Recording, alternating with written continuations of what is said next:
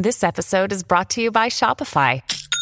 Forget the frustration of picking commerce platforms when you switch your business to Shopify, the global commerce platform that supercharges your selling wherever you sell. With Shopify, you'll harness the same intuitive features, trusted apps, and powerful analytics used by the world's leading brands. Sign up today for your $1 per month trial period at shopify.com slash tech, all lowercase. That's shopify.com slash tech. Fox on Tech. Americans love tech. They love to use tech in their daily lives. They love that in the palm of their hands, they can communicate, look up facts, do their banking, and watch movies. What Americans don't like is that our tech often comes from China, or parts of it, literally the parts that make it work. The semiconductors, they're almost always sourced from China.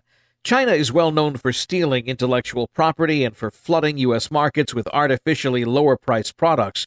But with China practically the world's source for semiconductors, and those semiconductors needed for everything from TVs to automobiles to healthcare equipment to military devices, that's creating a scare.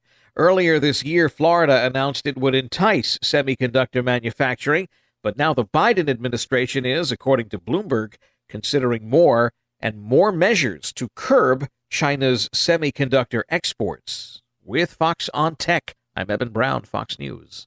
The Will Cain Show is now dropping five episodes a week. Join Fox and Friends weekend host Will Cain as he tackles the latest headlines from his unique perspective, along with thought provoking interviews with leading figures and live calls from viewers and listeners. Listen wherever you download your favorite podcasts.